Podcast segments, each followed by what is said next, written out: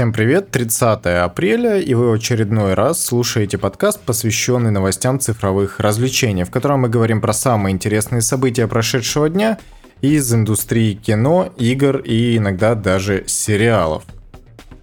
Вышли первые рецензии на Returnal. В среднем рейтинг игры составил 86 баллов из 100.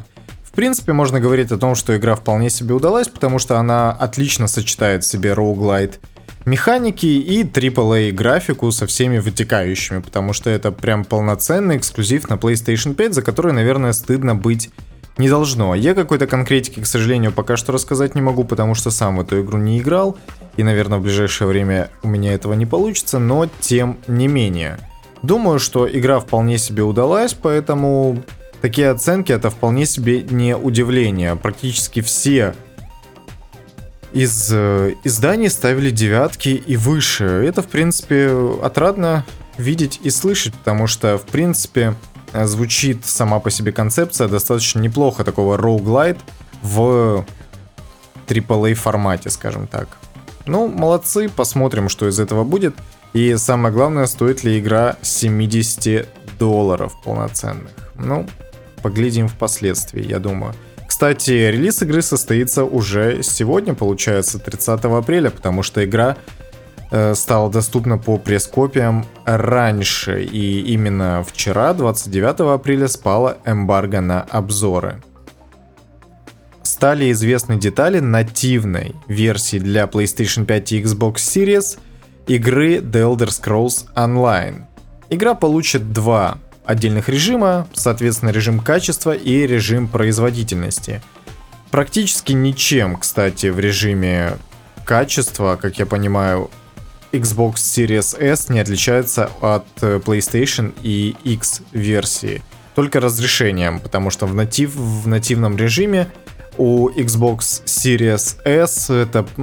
Как мне задолбало это каждый раз говорить, если честно. Ну почему нейминг Xbox такой удивительный. В общем, у младшей консоли Xbox 1440 пикселей, у PlayStation 5 и старшей консоли нативные 4К. Все остальное, в принципе, ну, достаточно очевидно. Единственное, что так как это ММО, понятно, что стабильный фреймрейт в принципе не про эту игру, поэтому добиться стабильных 60 кадров во всех локациях, разумеется, не получится, потому что есть локации, в которых FPS достигает там 150-200, а в некоторых еле до 30 дотягивает. Поэтому, э, конечно, все-таки, я думаю, играть в эту игру следует в режиме производительности.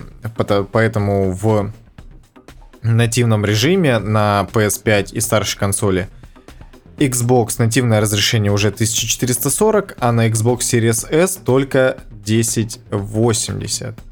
Ну, да, и зато будет стабильные 60 FPS, как пишут.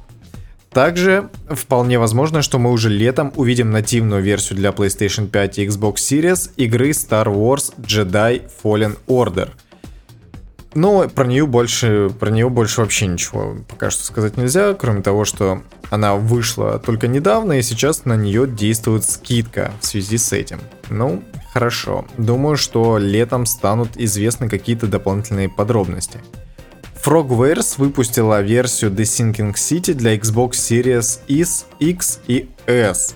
Я напоминаю, мы недавно обсуждали конфликт между украинской студией разработчиков Frogwares и издателем Nakon, то что они вот теперь раздельно издают как бы одну и ту же игру.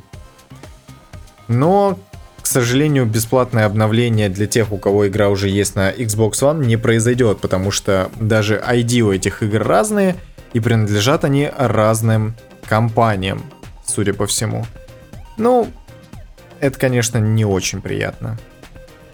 Что и говорить. Но, по крайней мере, теперь доступна версия для современных консолей. Ну, пускай. В Steam вышла Predator Hunting Grounds.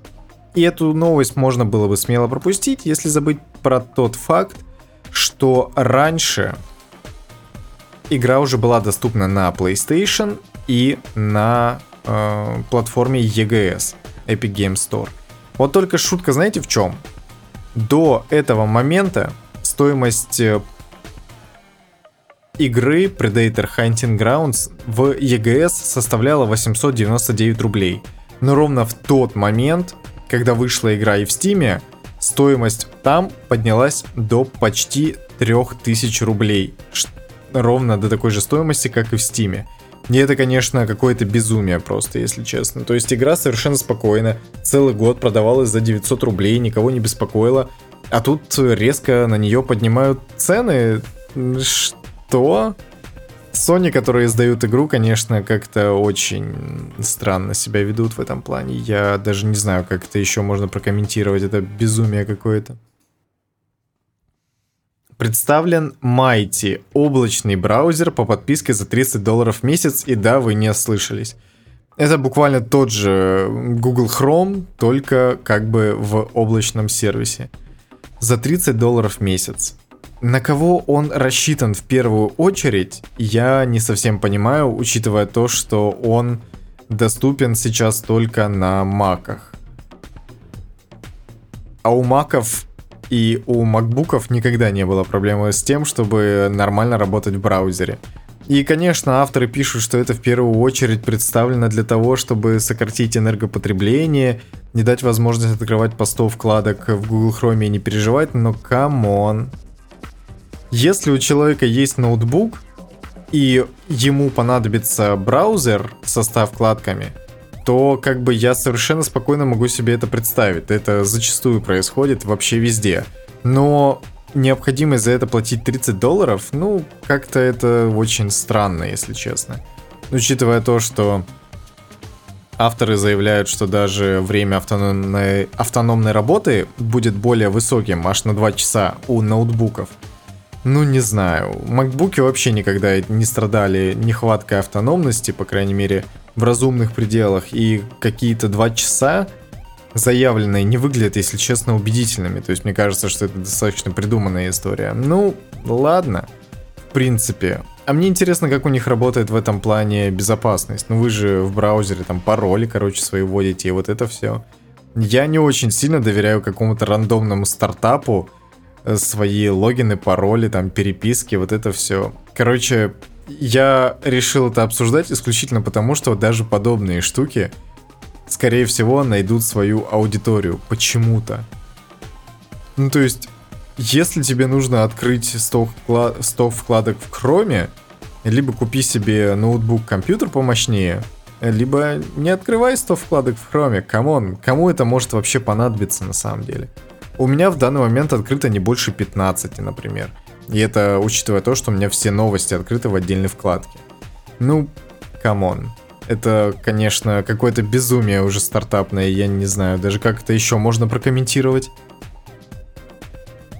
Riot подтвердила, что наработки по лору League of Legends из карточной игры Legends of Runeterra, по-моему, она называется, да, будет активно переноситься в ММО и вообще карточная игра, она очень активно использует вообще лор и всячески его развивает, и это очень прикольно на самом деле.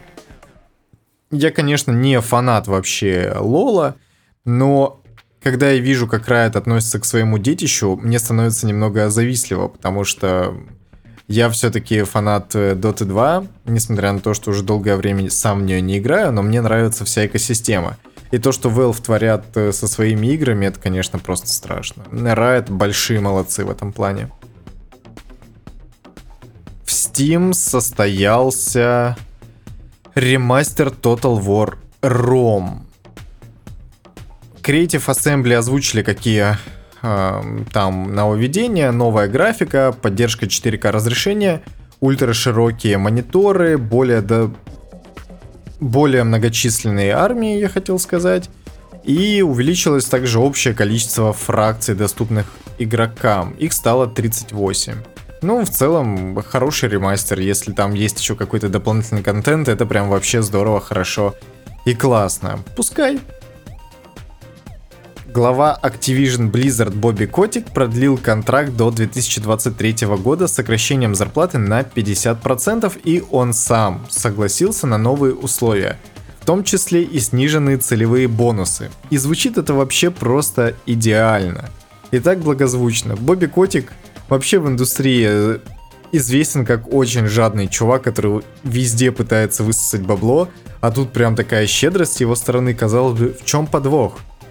Да подвох, собственно, в том, что ровно те же деньги, которые он бы получал э, по старому контракту, скажем так, он будет получать э, в виде подарочных бонусов именно от э, совета директоров.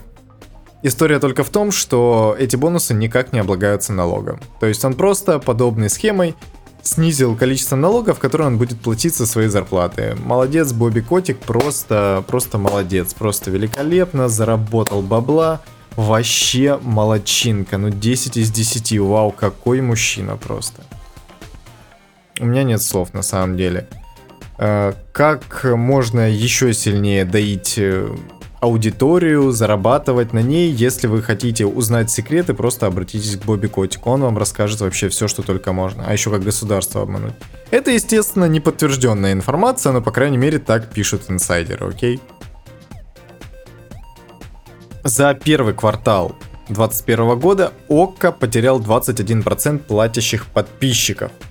И, в принципе, история очевидна чем. Все-таки я, я не знаю, правда, сколько стоит подписка на ОКО, но когда существует Иви и Кинопоиск, мне кажется, что любому сервису будет очень сложно с ними конкурировать, особенно ОККО. В комментариях пишут, что он представляет очень малое количество уникального контента на самом деле, и в принципе какого-то контента представляет не очень много, поэтому говорить о том, что ОККО это успешный стриминговый сервис, наверное, все-таки не приходится, и отток э, пользователей оттуда – тоже лишний раз это подтверждает. Особенно это коррелирует с тем, что Иви и Кинопоиск HD показывают постоянный рост. Но Кинопоиск HD он пошел по более легкому пути, он просто демпингует рынок, и у него очень низкий э, низкая стоимость подписки, особенно мульти, там, семейные подписки, вот это все, то есть вы получаете огромное количество бонусов буквально за копейки, за сдачу от кофе, условно говоря. Поэтому, в принципе, говорить о том, что ОККО как-то развивается, наверное, не приходится. Но большое количество хороших стриминговых сервисов у нас в стране гарантирует качество и внутреннюю конкуренцию. И это все-таки должно быть на любом рынке, в каком бы то ни было виде. Но, скажем так, рифмуя с этим, Кинопоиск HD объявил, что майор Гром Чумной Доктор — во время майских каникул выйдет э, на кинопоиске. Окей, это в принципе хорошо. И те, кто не посмотрели фильм в кино, могут посмотреть его на Кинопоиск HD бесплатно, только по подписке, скажем так. Но я слышал, что фильм имеет некоторые проблемы, конечно, но тут уже судить каждому лично. Можно будет посмотреть в любом случае. Фонд кино подал иск на 191 миллион рублей к продюсеру «Вратаря галактики» после космического масштаба провала фильма в прокате.